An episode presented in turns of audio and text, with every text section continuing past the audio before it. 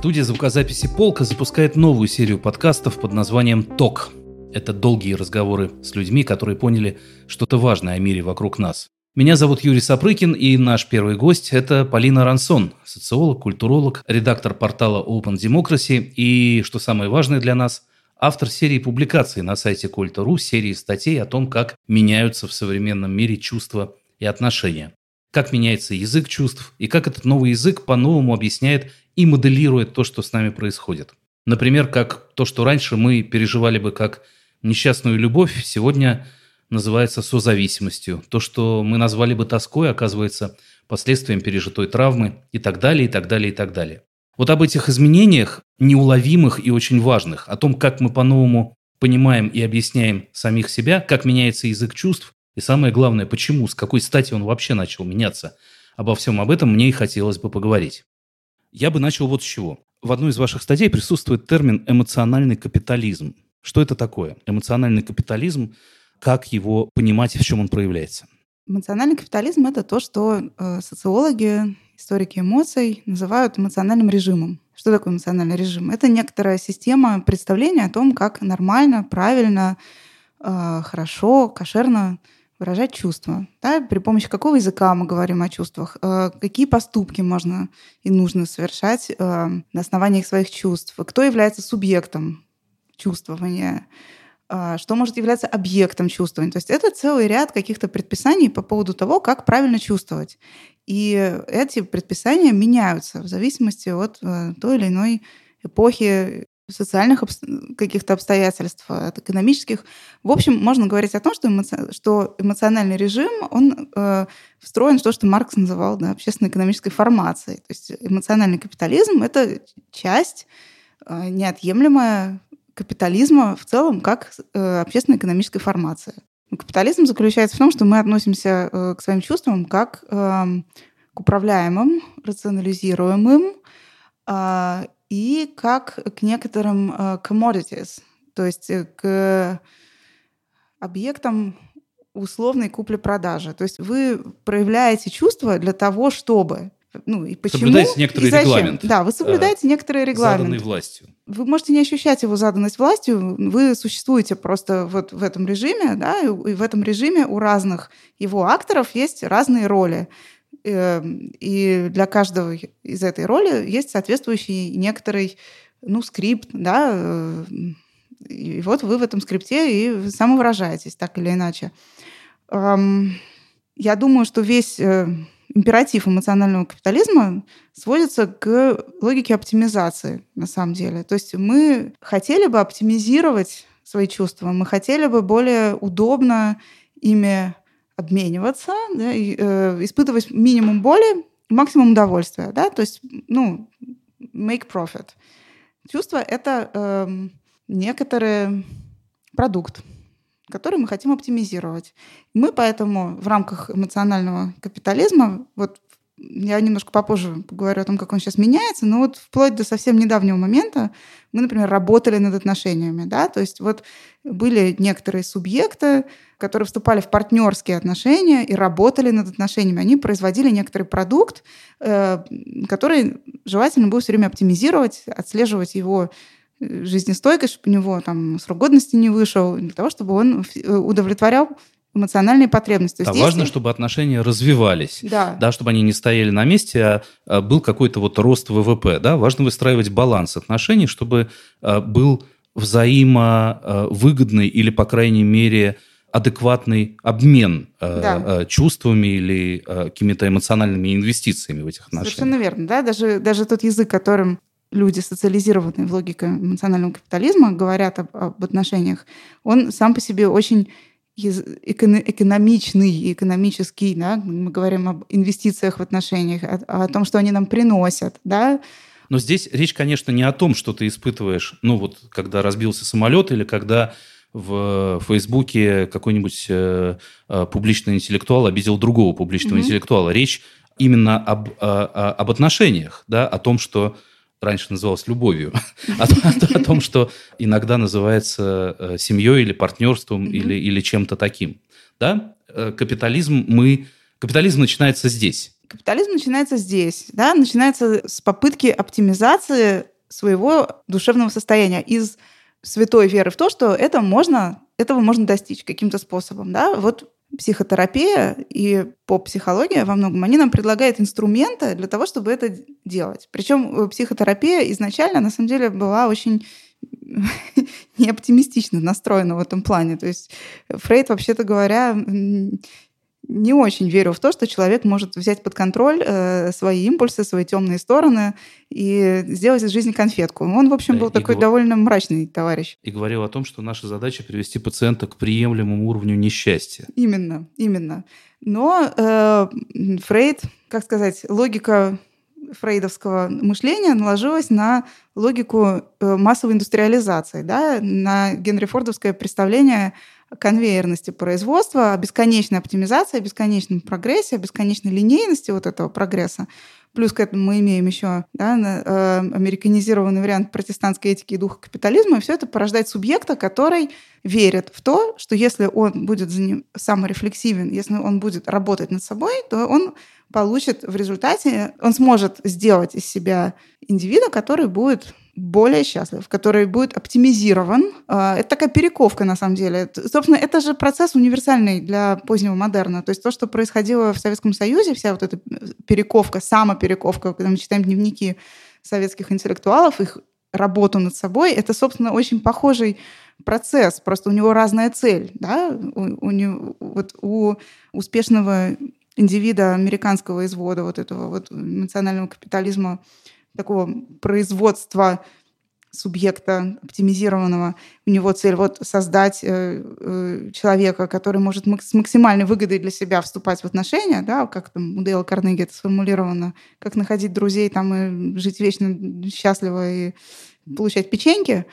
То есть с выгодой для себя, чтобы было вот зашибись то у советского индивида у него другая стояла цель. Как стать полезным для общества, как быть хорошим в коллективе, как создать такое вот общество благоденствия, в котором вот я буду э, играть какую-то роль. Но вот этот вот процесс бесконечной э, обработки себя напильником, он, мне кажется, универсальный. Это представление о том, что можно себя переделать при помощи каких-то рациональных инструментов.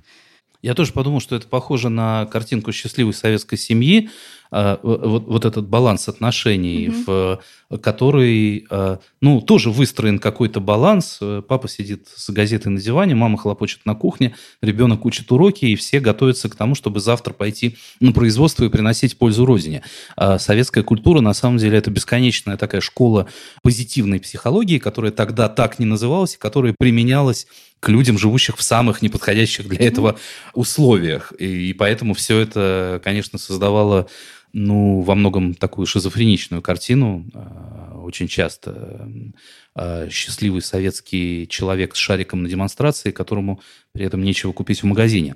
То, о чем вы говорите, еще описано практически во всех антиутопиях. Мир там Хаксли или Замятина – это мир, в котором государство пытается запрограммировать чувства индивидов, которое пытается как-то их э, упихать в такую матрицу, в которой они могли бы ну, вот более э, планомерно и дисциплинированно, mm-hmm. что ли, трудиться.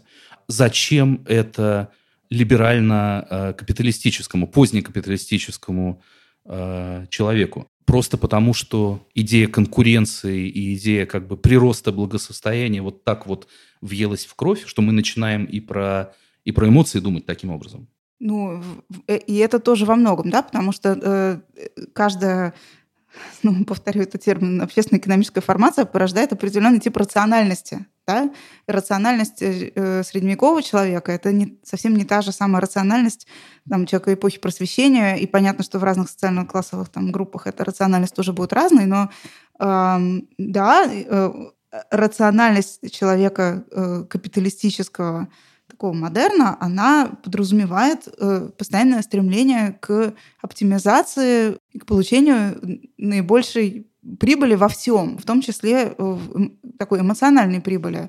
Человек капиталистической формации, э, мы все читали Фуко, да, мы понимаем, что э, здесь не нужно какого-то фронтального промывания мозгов, здесь не нужно никаких антиутопических схем все происходит само собой. Ну, просто. Да, дисциплинарные практики, они прям распылены в воздухе. Конечно. Просто э, это бесконечная адаптивность такая да, к окружающей среде для того, чтобы выжить и выжить не хуже других, да, а желательно лучше других. То есть не нужен какой-то тоталитарный репродуктор, который говорит тебе, что делать. Достаточно Инстаграма, который показывает тебе стандарты угу. жизни, картинки, в которых э, а, как бы воплощены вот эти идеальные mm-hmm. отношения, к которым тебе нужно стремиться, и ты как бы сам бежишь за ними, никто тебя особенно не заставляет. А вот еще одна аналогия. Брачный контракт, mm-hmm. который существовал еще задолго до всякого модерна, и который, конечно, задолго mm-hmm. до всякого модерна был средством поддержания какой-то стабильности. Ну, то есть мужчина э, тяжело работает, уходит на войну, нужно как-то заранее вот подписать все бумаги и создать такой э, зафиксированный юридическим образом союз, чтобы в случае чего э, стабильность уже не отношений, а просто жизни там, женщины и ее детей была обеспечена. А то, о чем вы говорите, вот этот баланс отношений, это тоже в некотором роде неписанный контракт, эмоциональный контракт, который мы заключаем э, друг с другом. Мы говорим, э, ты должен быть полезен мне, создавать для меня там какую-то комфортную среду. Я буду делать это в обмен для тебя, но как только у нас чего-то поломается, в общем, мы ничего друг другу э, не должны. А, может быть, это тоже гарантия от какой-то нестабильности, которую мы чувствуем в себе, вокруг mm-hmm. себя. От чего нас этот неписанный контракт сейчас защищает? Ну, на самом деле, я думаю, что, конечно, так и есть. И есть совершенно прекрасная... Э, теперь уже можно сказать, что отчасти устаревшая уже э, работа Ульриха Бека, которую он очень символично написал со своей женой, э, «Нормальный хаос любви». Ну, и, собственно, это не только Бек и Бек э, и его жена, и не только они, но и Энтони Гидденс, и все, кто, в общем-то, в 90-е занимался проблемой трансформации интимности, трансформации любви, они все как бы подмечают одно и то же, что вот к концу 20 века интимные отношения, то есть э, отношения эмоциональные, э, неважно, брачные это или партнерские, они становятся эм, тем как бы местом, тем спейсом, да, где мы создаем мы вкладываем в них очень много, мы получаем от них то, что раньше люди получали в очень как бы разных социальных средах, потому что э, многие социальные институты, в которых человек раньше э, не то чтобы даже реализовывал свои потребности, а получал разные формы признания, они просто ушли из нашей жизни, да, то есть э, ушли религиозные общины из жизни современного городского человека, ну во многом ушли, да, особенно ну, для э, людей интеллектуального склада, в общем, большинство причисляет себя к атеистам, да, то есть э, ты уже там не получишь эм, признания, ты не получишь там какого-то духовного опыта, эта дверь для тебя уже закрыта. Ушли какие-то устоявшиеся профессиональные сообщества, ушли гильдии, ушли профсоюзы. Все это уходит. Мы остаемся все больше один на один с теми, кого мы выбрали. Вот эти вальдферваншафтен гетовские. Вот вот это и есть наша семья, те люди, которых мы выбрали. А раз уж и мы это их та выбрали, самая ячейка общества, которую да. мы еще в состоянии контролировать. Мы еще ее в состоянии контролировать, а раз мы в состоянии контролировать, то мы обязаны контролировать. Ну, потому что э, раз уж мы сами взяли на себя труд, раз уж у нас есть такая свобода выбрать именно этих людей, а никаких других, то уж пусть они, будь знаете, нас обеспечат всем необходимым. То есть эти отношения должны приносить максимальную пользу, максимальную выгоду. Да, если никто не гонит нас в брак, потому что у вас есть 40 овец, а у него есть там дом или бог знает что, а вы друг друга выбрали, то тут как бы другая цена у этого. Да? Здесь нужно быть счастливым. Здесь есть некоторое принуждение к счастью. Ну, жива была девочка, сама виновата. Угу. То есть э, это контракт о том, что вот э, ты должен удовлетворять мои психологические потребности, а я твои. Мы должны бесконечно эти потребности мониторить, мы должны мониторить баланс в наших отношениях. И если что-то не так, да, то мы расстаемся, потому что мы просто не имеем права тратить свою жизнь на неправильный выбор. То есть выбор это императив. Но я думаю, что мы сейчас движемся немножко в другом направлении. Я еще не очень понимаю даже, как об этом говорить, но вот все, что я сейчас описываю, это почему я сказала, что книжка Бека, так же, как и э, Энтони Гидденс, его «Трансформация интимности», это уже, в общем, социологически вчерашний день, потому что это описывает все-таки э, вот эту еще контрактную реальность, которая эм, является частью вот этой старой модели капитализма, можно говорить о том, что субъекты этого эмоционального капитализма это такой эмоциональный пролетариат. Они трудящиеся сферы эмоций, да, они бесконечно работают над отношениями. А мы сейчас движемся в сторону эм, эмоционального капитализма события. Да? Это То что есть, значит? Это значит, что мы больше не живем контрактными, мы больше не живем какими-то длительными э, континуумами, мы живем от события к событию.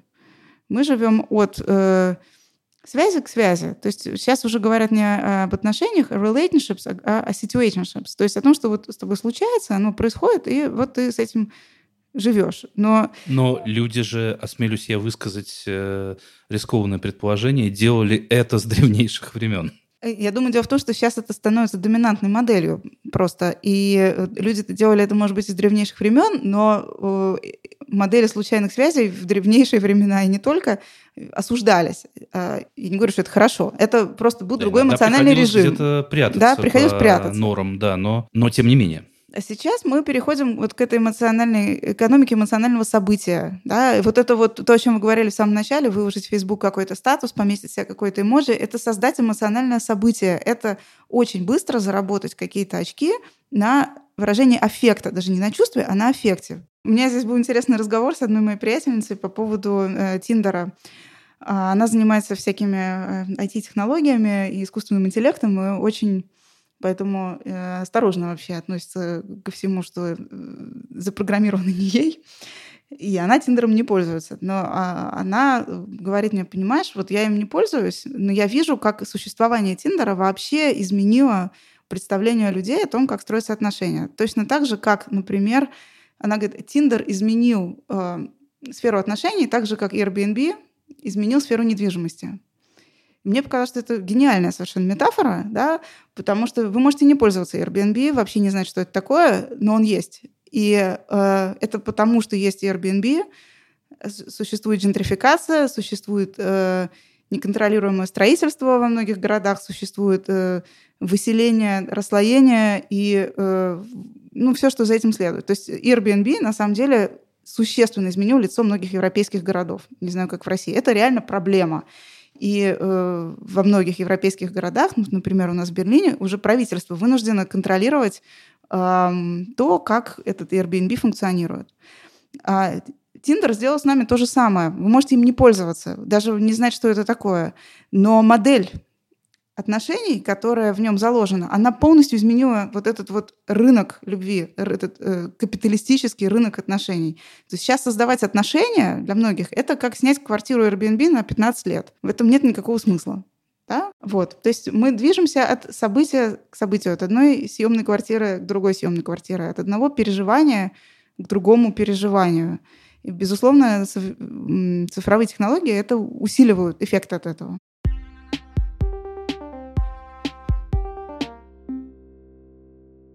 Можно я попробую привести другую аналогию? Угу. Мы же всегда занимались туризмом, например, угу. да, мы всегда ездили в другие города, иногда на довольно короткий срок. Но раньше наши всю прибыль от этого получала какая-то разветвленная индустрия туристических агентств, угу. отелей, какого-то там гостеприимства, которое вокруг этого накручено. А сейчас те же деньги получает э, частное лицо, которое просто угу. сдает мне квартиру. Мы всегда занимались этим, в смысле вступали в какие-то отношения, иногда даже краткосрочные. Mm-hmm. Только а, а, раньше над этим, ну, исторически существовала тоже какая-то инфраструктура, не знаю, какие-то свахи, не знаю, сайты знакомств, ночные клубы или бары, или бог знает что, где люди находят друг друга, да. А сейчас ты можешь не отдавать эти деньги на сторону, сэкономить их для каких-то более разумных целей, а добиться всего э, э, буквально-таки одним свайпом. Угу. Может быть, не все так страшно, может быть, мы просто, ну, как бы делаем то же самое, но э, не кормим каких-то паразитов на теле общества, а делаем то же самое через личный контакт, через минуя посредников, угу. да, не связывая себя никакими там обязательствами, договорами с турагентством или чем-то чем таким, но связывая себя каким-то все равно все эти интерфейсы, что э, Airbnb, что у Тиндера, э, они предполагают ну, какую-то тоже такую контрактность, да, ты, э, ты знаешь, что по приезде на эту квартиру тебя, ну, скорее всего, не стукнут молотком по лбу, не отберут все деньги и не выбросят на улицу. А Airbnb как-то а, это своими рейтингами и всем остальным это обеспечивает. Ну, то есть, э, может быть, речь не о изменении самой структуры отношений, а о том, что убирается какая-то инфраструктура, которая над ней раньше нависала. Тоже, в общем, вполне капиталистическая по своей природе. Ну, смотрите, давайте дальше вашу метафору mm-hmm. развивать. Вот э, в те времена, я не буду говорить в старые добрые, я mm-hmm. совершенно в этом плане не ретроград. Скажем так, в структуре вот такого классического индустриального капитализма, где существуют вот эти вот разветвленные структуры э, с очень сложным разделением труда, где каждая, значит, какая-то контора получает mm-hmm. прибыль с определенного рода деятельности. А вы, когда приезжаете вот как турист куда-то там и что-то там снимаете, то вы имеете дело с наемным персоналом, который по-хорошему имеет стабильную зарплату, застрахован, имеет контракт, э, обучен, скорее всего, выполнять те или иные действия, и над ним имеется какая-то система контроля качества. То есть, когда вы приезжаете в гостиницу, и там что-то не так, то вы имеете дело с целой инфраструктурой. Да? И, э, вам предоставляют, и человек, который предоставляет вам какую-то конкретную услугу, он не лично несет ответственность за какой-то прокол, да, а, а этот, эта ответственность за это несет организация или там тот главный начальник, который в главе там стоит. Когда вы имеете дело с Airbnb, вы имеете дело с частным предпринимателем, который несет ответственность сразу за все. Да?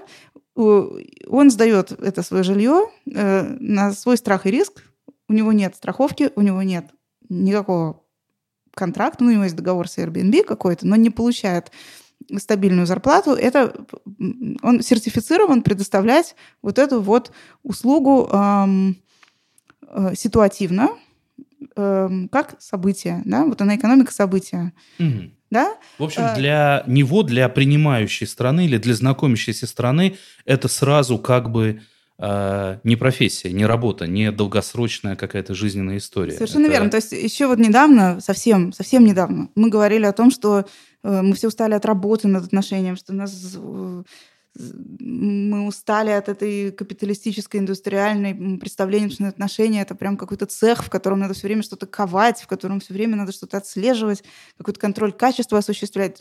Все. И вот Больше ура, этого не хотим. Мы хотим спонтанности. Угу. Дайте уже нам этой спонтанности, наконец. Что в экономике, что в отношениях. Да? То есть меняется сразу целый блок каких-то фундаментальных представлений о жизни. И вот мы входим в, этот, э, в эту спонтанность, где у нас есть Яндекс Еда, Uber, э, Яндекс Такси, Э, где нам сделают маникюр в 4 утра и привезут на дом любую еду, которую мы хотим, все это есть. Пожалуйста. Это же удобно. Это ужасно удобно. Э, если вы только потребляете, если вы только потребитель, если вы э, если эту вы услугу предоставляете, то вам гораздо менее удобно. На рынке отношений мы все предоставляем услугу. Мы не можем быть только потребителем. Поэтому каждый из нас превращается сейчас Эм, мы как бы уходим из партнерств, из общества с ограниченной ответственностью, мы уходим в частные предприниматели, где каждый из нас абсолютно действует только на свой страх и риск и на довольно коротких дистанциях. Я это вижу, ну, во-первых, потому как люди говорят о том, как они сейчас ищут партнеров, э, заключают с ними отношения и выходят из отношений. То есть э, в чем, опять же, разница между вот этими отнош...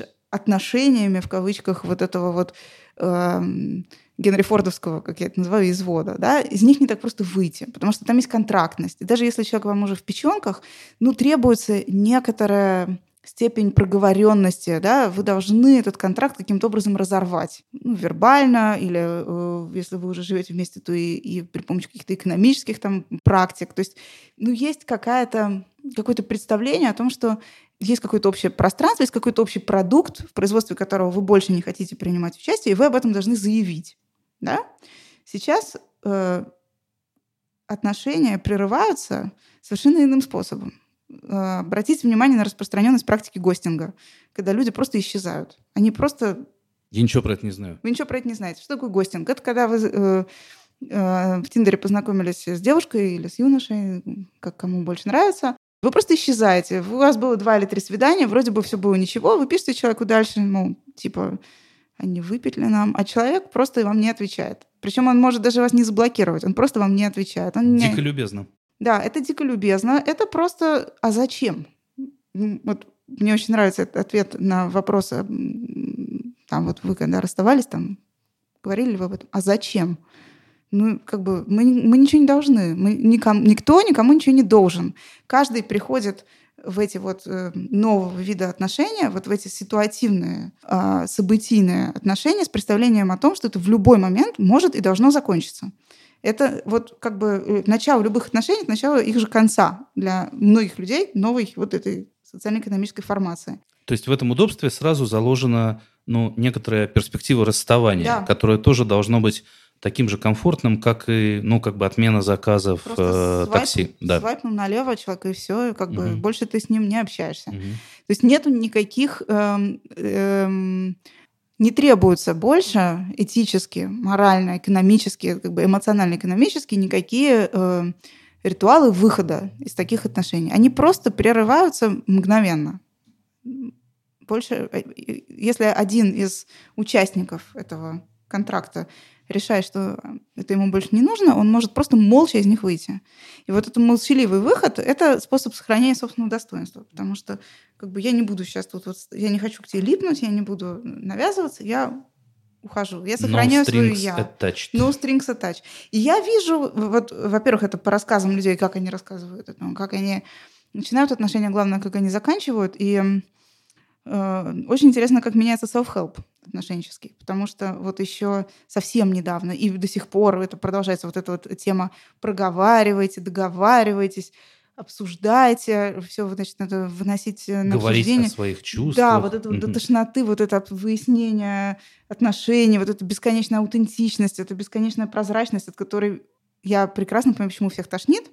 Да, теперь маятник качнулся в другую сторону.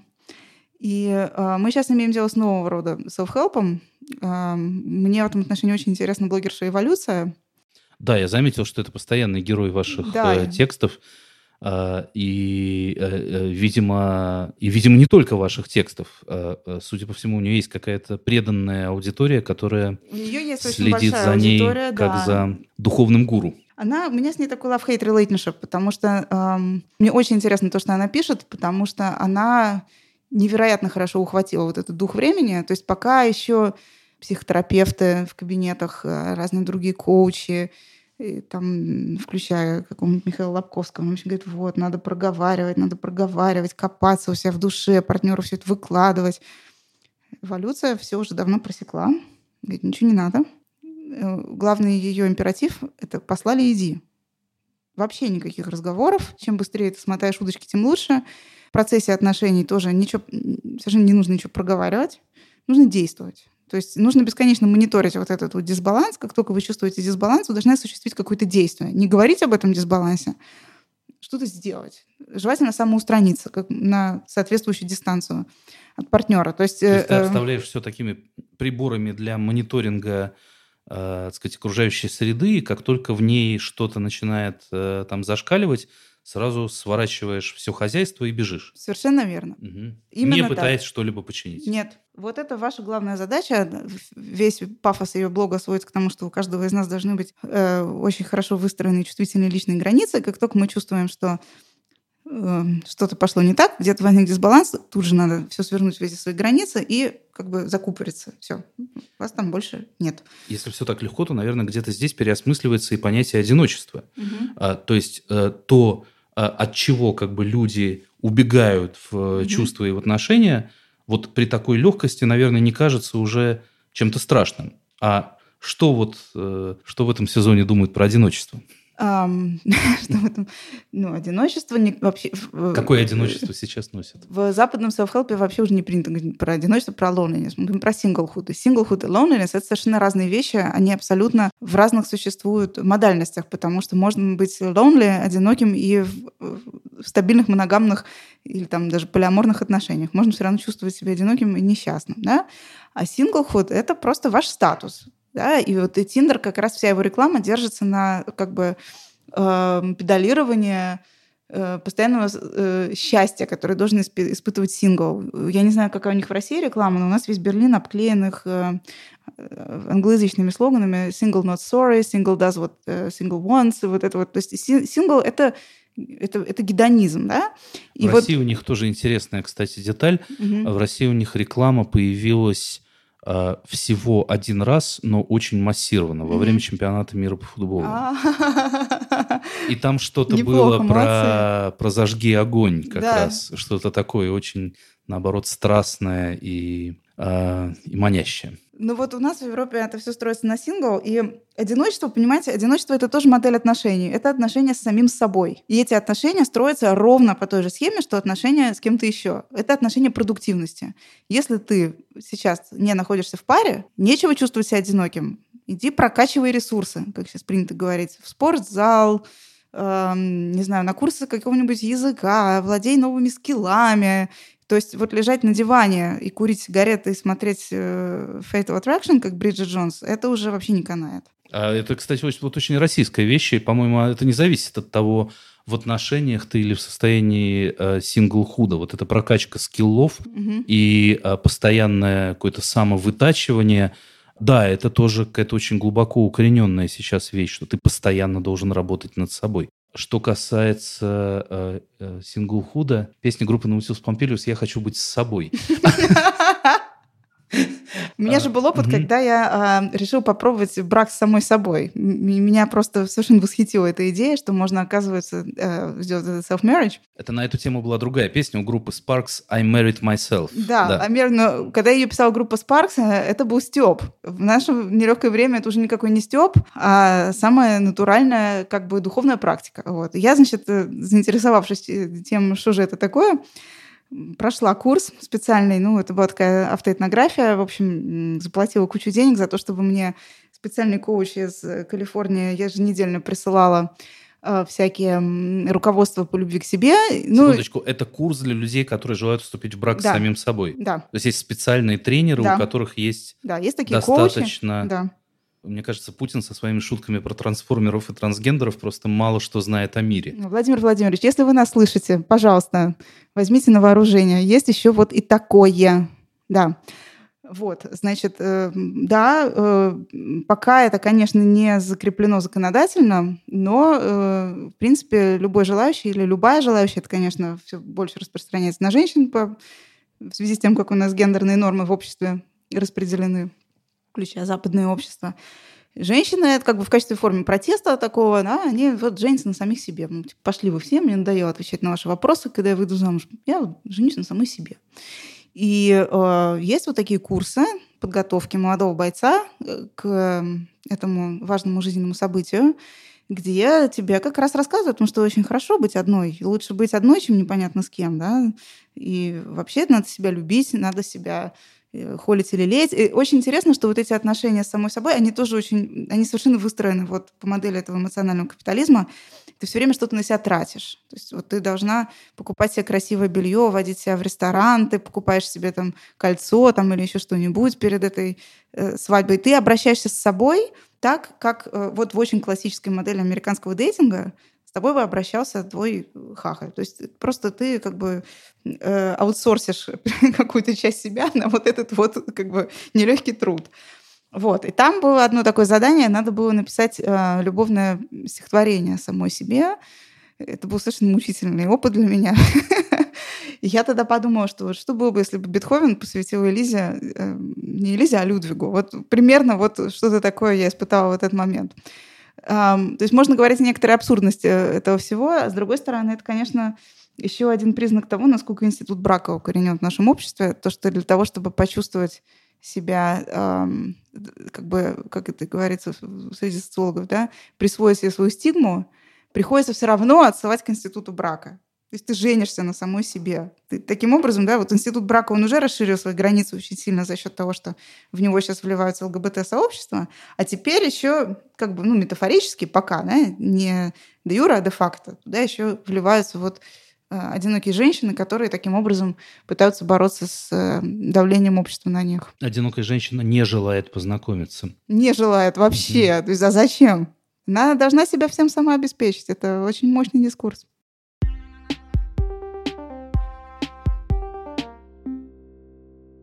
Знаете, я вспоминаю сейчас, не знаю, смотрели ли вы или нет, такой недавний российский фильм «Аритмия», который здесь тоже как-то э, зацепил э, зрителя, видно, что он нажал на какие-то болевые точки. И вот как раз герои этого фильма – это достаточно молодая семья, оба врачи, и у них кризис в отношениях, отношения не развиваются, и им, особенно ему, трудно говорить о своих чувствах, а ей кажется, что он вот этих чувств э, э, как-то э, как в этот союз не приносит и их не додает.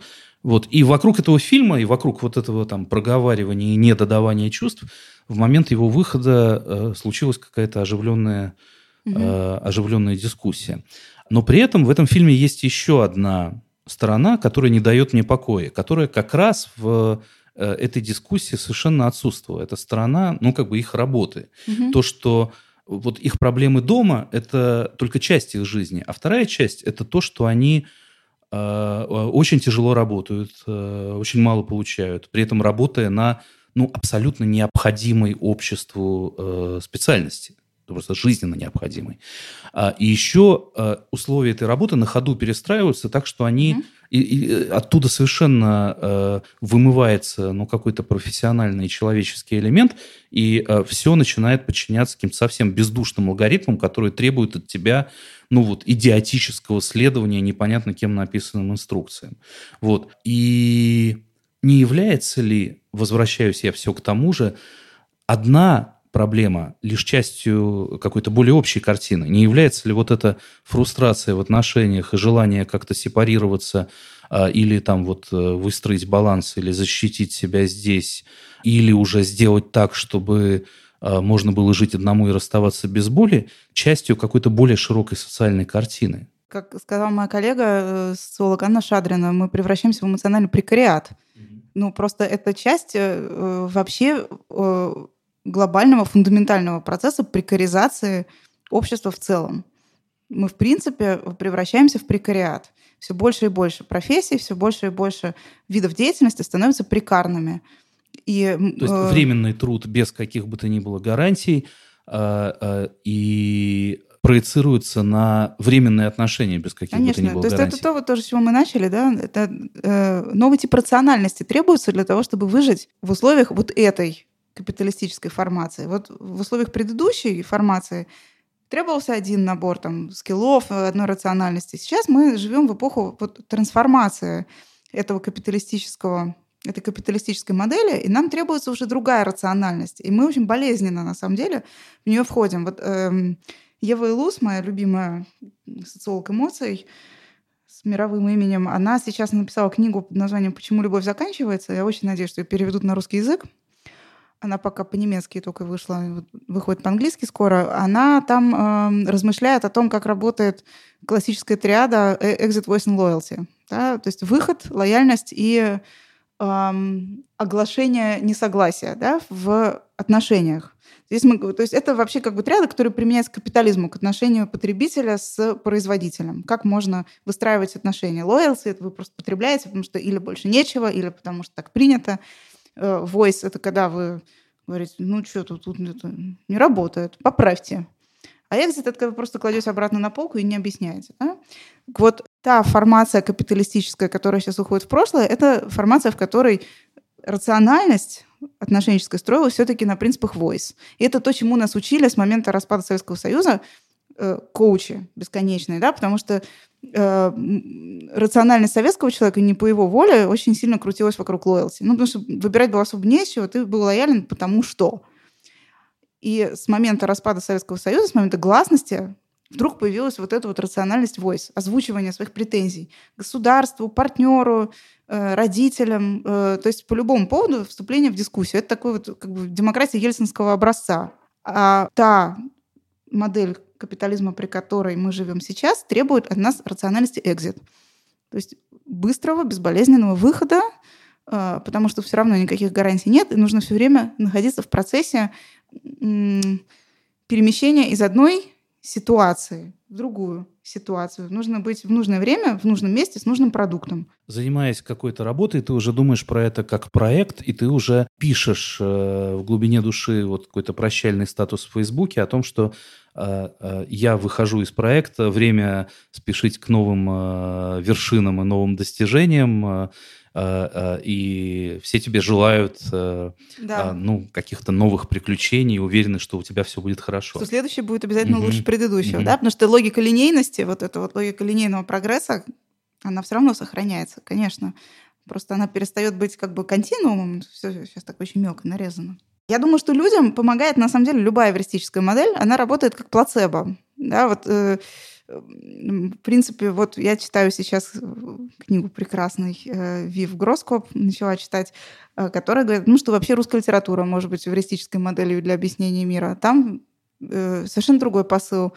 Э, прими страдания, все тлен. Э, и если с этой моделью как бы жить и смириться. И подойти к ней с юмором, и подойти к ней, Ну, во-первых, и с юмором, а во-вторых, просто вот ее интернализировать, то она тоже помогает. То есть, в принципе, любая эвристическая модель, религиозная, литературная, э, селф-хелпная. Любая последовательная история, которую человек о себе рассказывает. Да, она помогает, какой бы она ни была. Просто э, э, я критикую даже не само содержание селф-хелпа, не его посылы, а что меня беспокоит, это э, то, что эта модель пытается вытеснить все остальные, сказать, что только мы знаем, как правильно.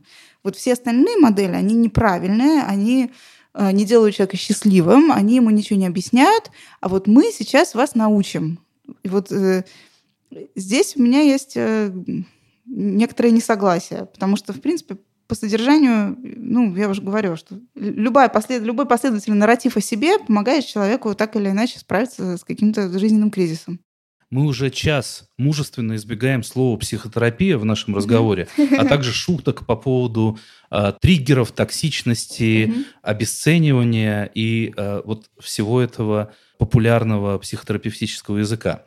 Но, тем не менее, я не могу вас отпустить без э, разговора об этом. Понятно, что очень многие вещи, связанные с переосмыслением чувств, они пришли к нам из кабинета э, психотерапевта. Э, и понятно, что э, у людей, э, которые становятся адептами этого языка, это действительно вызывает ощущение, что вот, вот она открылась истина, угу. да, вот так и надо жить. А у людей, которые находятся ну, на какой-то соседней поляне, это очень часто вызывает ну, иронию, непонимание или, угу. или даже какой-то гнев, да. Но тем не менее, а а есть ли в этом что-то хорошее? В том, что люди действительно, ну вот так или иначе, через практику терапии или через язык научаются проговаривать свои травмы. Ну вот просто облекать их в слова и отпускать их от себя. Если люди научаются э, определять э, вот эту э, э, токсичную среду, в которой тебе просто тяжело дышать, и, как советует э, Уилл Стор в финале книжки «Селфи», не пытаться изменить себя, а, а скорее просто бежать и менять эту среду. Нет ли в этом, ну, просто какого-то, э, что ли, нового здоровья, да, и, или, или, или нового э, опыта управления собой, который, ну, вот со временем устаканится, станет частью общей культуры и будет нам полезен так же, как, не знаю, практика чтения э, толстых русских романов или плача подруги в жилетку. Да, Можем безусловно. ли мы говорить, что это просто мода или с это что-то стороны, более глубокое? С, с одной стороны, конечно, приобретение любого языка, исчерпывающего, описывающего реальность, э, человеку очень всегда делает хорошо. Да, чем хорош этот терапевтический язык, он очень исчерпывающий. При его помощи можно написать, в принципе, вот абсолютно все. Абсолютно все, да, то есть э, вот... Не знаю, Винни-Пуха можно пересказать на языке этого же триггеров пол... и Безусловно, этим занимается половина Фейсбука, да, пересказывают классические сюжеты при помощи эм, э, языка психотерапии. Опять же, моя проблема в том, что э, не даже в содержании этих терминов, а в том, что использование э, этих терминов становится императивным доминантным и пересказ... Претензии на последнюю истину. Да, и пересказ вот, вот это вот как раз... Это очень интересная практика, пересказ сюжетов при помощи языка психотерапии. Все всегда оказывается токсичным, неправильным и вредным. Ну, э, я уж не говорю про бесконечный анализ фильма э, «Ирония судьбы» или «С легким паром». И «Москва слезам не верит». Да, пожалуйста, кто-нибудь, напишите диссертацию о вот этих бесконечных попытках э, переосмыслить эти сюжеты при помощи терапевтического языка. Да? То есть любая история, в которой э, человек испытывает боль, э, не удовлетворенность, амбивалентность, э, в которой он не обязательно сразу становится счастливым, в которой он, может быть, нелинейно развивается. Любая такая история с точки зрения, я считаю, неправильно понятого терапевтического языка, потому что если вы поговорите с практикующими психотерапевтами, они вам немножко другую историю расскажут, чем авторы self-help. Да? Что все значительно сложнее. Да. Так вот, любая история, она приобретает оттенок какой-то э, болезненности, какой-то патологии. Да? А сегодня как раз я прочитала в Фейсбуке замечательный совершенно пост. Э, у себя в ленте девушка пишет, что она вот уже там который месяц принимает антидепрессанты и счастлива по этому поводу невероятно. И ей вот э, пришла в голову такая мысль, что, что бы было, если бы можно было на машине времени попасть в 19 век и незаметным каким-то способом добавить антидепрессанты в воду? Он говорит, тогда не было бы русской литературы, не было бы вот этих пиздостраданий. Ну, просто как бы жили бы все долго и счастливо, писали бы хорошие, веселые книжки. А если бы у всех еще был мобильный телефон? Да, она, то есть, как бы она пишет, причем совершенно на голубом глазу, не было бы всей этой токсичной токсичной дряни, угу. выдаваемой нам за последнюю истину. вот здесь у меня проблема, потому что э, я протестую против того, чтобы одна школа мышления о человеческом э, опыте указывала другой школе мышления о человеческом опыте, что это токсичная дрянь. Я за то, чтобы э, велся какой-то диалог, за то, чтобы мы, да, переосмысляли свою реальность, но не обязательно отбрасывали весь свой предыдущий опыт и говорили о том, что вот это была патология, а сейчас у нас наступила эпоха здоровья. Вот тут я испытываю некоторую проблему по этому поводу. Хорошо. А что в эту эпоху здоровья, вот в этом новом языке чувств, который и удобен, и терапевтичен, mm-hmm. и позволяет действительно многие вещи просто ну, вот смахнуть с, со стола, научиться расставаться без боли. Не то ли это, о чем мечтало человечество во все времена? Это а, же обман. Что в этом языке теряется? Какое человеческое содержание, которое в человеке все равно остается, ну, как бы перестает замечаться? Ну, во-первых, теряется легитимность боли. Если вам говорят, что расставание должно быть безболезненным, если оно у вас еще болезненное, значит, вы не до конца освоили этот язык и свой опыт неправильно описываете. И не прокачали скиллы. И не прокачали скиллы, это значит, что с вами что-то не так. Да? То есть э, чем мне мила эпоха э, сентиментализма и романтизма, то, что э, человеческие страдания были абсолютно легитимны. Нормально было переживать. Это как бы считалось окей. Да?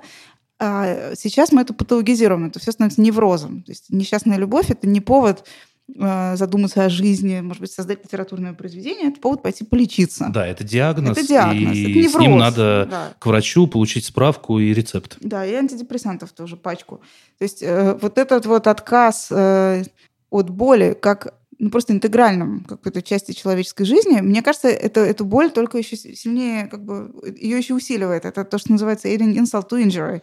Вы эту боль чувствуете, а вам еще и говорят, что это неправильно. То есть она, поэтому болит вдвойне или втройне. То есть ты отрицаешь собственную тень, но тень от этого никуда не девается. Она кусает тебя где-то там во сне или в каких-то пограничных ситуациях. Совершенно верно. И еще один аспект, это, я думаю, что теряется теряется наша готовность к диалогу, на самом деле, и, и вообще к, к признанию инаковости другого. Вот э, меня беспокоит переход э, понятий, как мы легко перешли от понятия мудак к понятию нарцисс. Да, потому что первый... Хотя, казалось бы, это не совсем одно и то же. Вообще, я могу такие слова тут в эфире произносить? Да, безусловно. Ничего? Да. А, У нас независимое радиовещание. Отлично. Просто мудак — это ну, такой плохой человек, с ним общаться, наверное, не надо, но он человек. То есть вот он, не, он, он, мы не хотим с ним общаться по каким-то этическим, моральным принципам. Он не рукопожатный, потому что он э, совершил какие-то поступки, э, которые для нас неприемлемы но мы не отказываем ему в рациональности. У него есть рациональность, просто она мудацкая. А нарцисс — это больной человек. Мы ему отказываем в рациональности. Мы говорим, что с ним вообще разговаривать?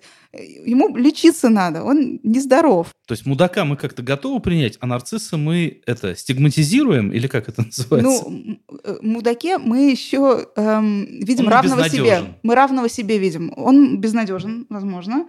Мы не хотим с ним иметь дело, но он все равно в некоторой степени как бы субъект нашего диалога. Мы можем с ним спорить, мы можем ему доказывать, что он мудак. Доказывать нарциссу, что он нарцисс, э, может только терапевт. Как бы, да, вот в а если он еще перверзный? Да. И вот это, э, вот это меня беспокоит, потому что э, одно дело для, опять же, да, в личных отношениях, одно дело уйти от мудака, это сказать себе, может быть, еще всем остальным, что Вася отвратительный человек, он страшная сволочь, я с ним больше жить не хочу. И я от него ушла, потому что это грешила. А другое дело уйти от нарцисса. Уйти от нарцисса – это уйти в роли жертвы. Вот он меня мучил, кровь-то из меня пил, вампирил, абьюзил, триггерил, газлайтил.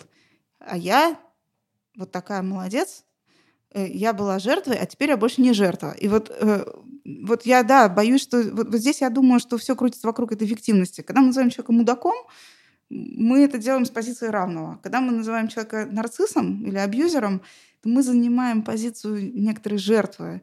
И как бы пытаемся его немножко э, расчеловечить для того, чтобы вернуть э, себе свое как бы ощущение своей нормальности. Ну, возможно, это просто компенсация, потому что да. если тебя действительно как-то не сводит и курощает какой-то перверзный мудак, то да, хочется в какой-то момент сказать ему, э, поди прочь, перверзный мудак, вернуть себе субъектность какую-то. Да. Это понятное стремление. Что меня тут удивляет во всем этом разговоре, это то, что, ну, вообще-то это, это очень тонкая аналитика чувств. Да? Mm-hmm. От тебя Э, э, требуют или тебе дают инструменты для того, чтобы очень глубоко закопаться в собственную душу и очень mm-hmm. много слов, обозначающих э, разные тонкие оттенки, ну, страдания, как правило, которые в этой душе живет. И обещают изменение этих чувств и избавление от страдания, то есть исходят от того, что твоя психическая жизнь текуча, но mm-hmm. при этом, когда речь идет о психической жизни не тебя, а вот его, да, то, э, то с ним-то как раз сразу все понятно. Или ее. Угу, угу, вот угу. она токсичная, это угу. у нее на лбу вот светится такое клеймо, угу. вот, и ее нужно сразу как бы в этот... Э, э, в пункт э, э, раздельного сбора мусора. Совершенно верно, да, это интересная мысль, да, так и есть. То есть, э, э да, да, мы видим динамику и, и готовы э, с, с пониманием, с сочувствием относиться э, к чувственной динамике только в самих себе. А все остальные, да, для этого существуют диагнозы.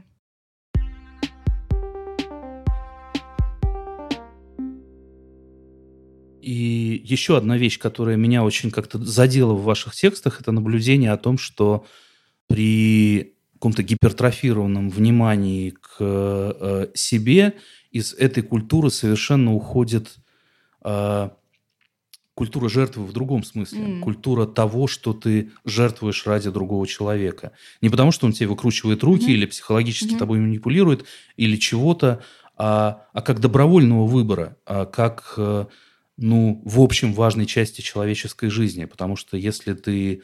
Э, если ты рожаешь и воспитываешь детей, ты чем-то им все равно жертвуешь. Если ты оказываешься рядом с каким-то человеком, ты жертвуешь ради него чем-то, что мог бы делать без него. А, а если ты а, беззаветно сумасшедше влюблен, это заставляет тебя пожертвовать всем остальным.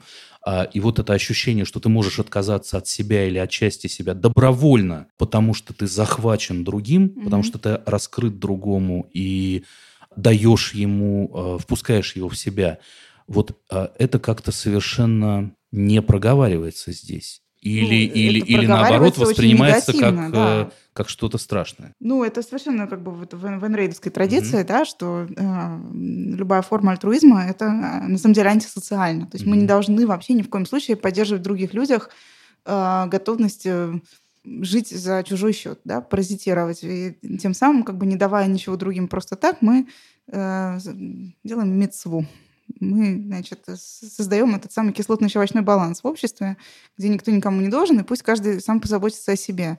Опять же, вчера в Фейсбуке тоже прекрасная в ленте у меня снова вот эта вот э, псевдотерапевтическая интерпретация ежика в тумане, что приходит, значит, медвежонок к ежику стучится, а ежик говорит – ты кто там? Где медвежонок, как тебе пришел? Слушай, ну у меня сейчас вообще как бы нет времени, я тут занят. Ну, ежик там, ну пусти. Не, не, не, я не могу сейчас. Мне, мне тут, тут э, поужинать принесли, я сейчас не готов. А я тоже такой голодный, пусти меня. Не, ну ты же медвежонок, иди там убей кого-нибудь. Ну, мы же с тобой так раньше хорошо сидели, там вот чай пили, на звезды смотрели. Ну, раньше мы делали так, теперь мы будем делать по-другому.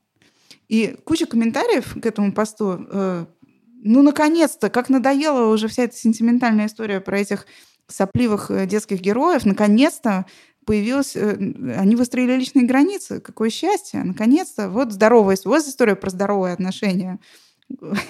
Ну, это, конечно, гротеск, но... Странно, вот э, это, это работа над собой, которая э, обещает тебе совершеннейшее счастье, легкость и удобство, вот где-то под ней сквозит какой-то неизбывный холод. Для меня, по крайней мере, где-то здесь тянет каким-то очень неприятным сквозняком. Э, не знаю, можно ли его расшифровать, но вот, э, вот это, ну, как бы отсутствие в этом разговоре, э, ну, какой-то жалости и нежности, от него ужасно неуютно. Не понимаю, что с этим делать. Ну, я тоже не очень понимаю. Я была бы счастлива предложить своим читателям и, и вашим слушателям какую-то модель, какой-то какой-то образец, Эм, мне кажется, Наверное, еще... ничего с этим не надо делать, потому что мы тоже начинаем говорить об этом как о да. моральном кодексе строителя коммунизма, который обязателен к исполнению. Совершенно а... верно, да. Нужно задумываться, задавать себе вопросы, почему поступаем так или не, иначе. И, наверное, последнее, что я на эту тему хочу сказать. Эм, мне кажется, что очень интересно стало понятие заботы. Оно как-то вот немножко исчезло из нашей жизни. И сейчас оно возвращается. Вот в Европейском университете сейчас вышла целая книга про социологию заботы, и я думаю, что это понятие, о котором нам всем надо много думать, потому что э, жертва и забота — это разные вещи. И в английском языке есть существенная разница между caring for и caring about. Мы просто по-русски эту границу, ну, мне кажется, не проводим. Я не профессиональный переводчик, но мне кажется, что это сложные такие вещи.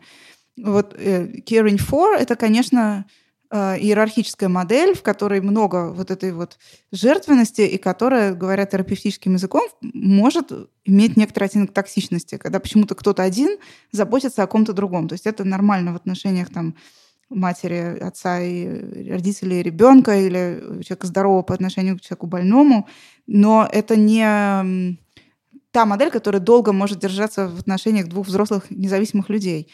Но вот caring for Э, caring about — это заботиться про, да, думать о ком-то, держать его интересы в голове, а, раскрываться этому человеку. А, я думаю, что это очень важная, на самом деле, вещь.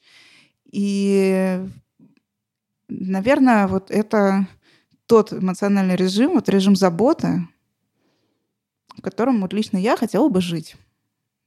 Но как его строить так, чтобы не превратиться в строителя коммунизма, я не знаю, это просто мои фантазии. На этой оптимистической ноте а, последний вопрос. А что вы сейчас читаете? Или что из прочитанного недавно произвело на вас впечатление? Я сейчас читаю э, одновременно «Идиота» Федора Михайловича Достоевского, «Опасные связи» и «Вивгроскоп». Вот так. Замечательный набор. Спасибо. Полина Спасибо Арансон, вам. социолог, культуролог, редактор портала Open Democracy. И наш первый длинный разговор э, о том, что происходит вокруг, и о чем-то важном, что мы про этот мир поняли. Меня зовут Юрий Сапрыкин. Take care.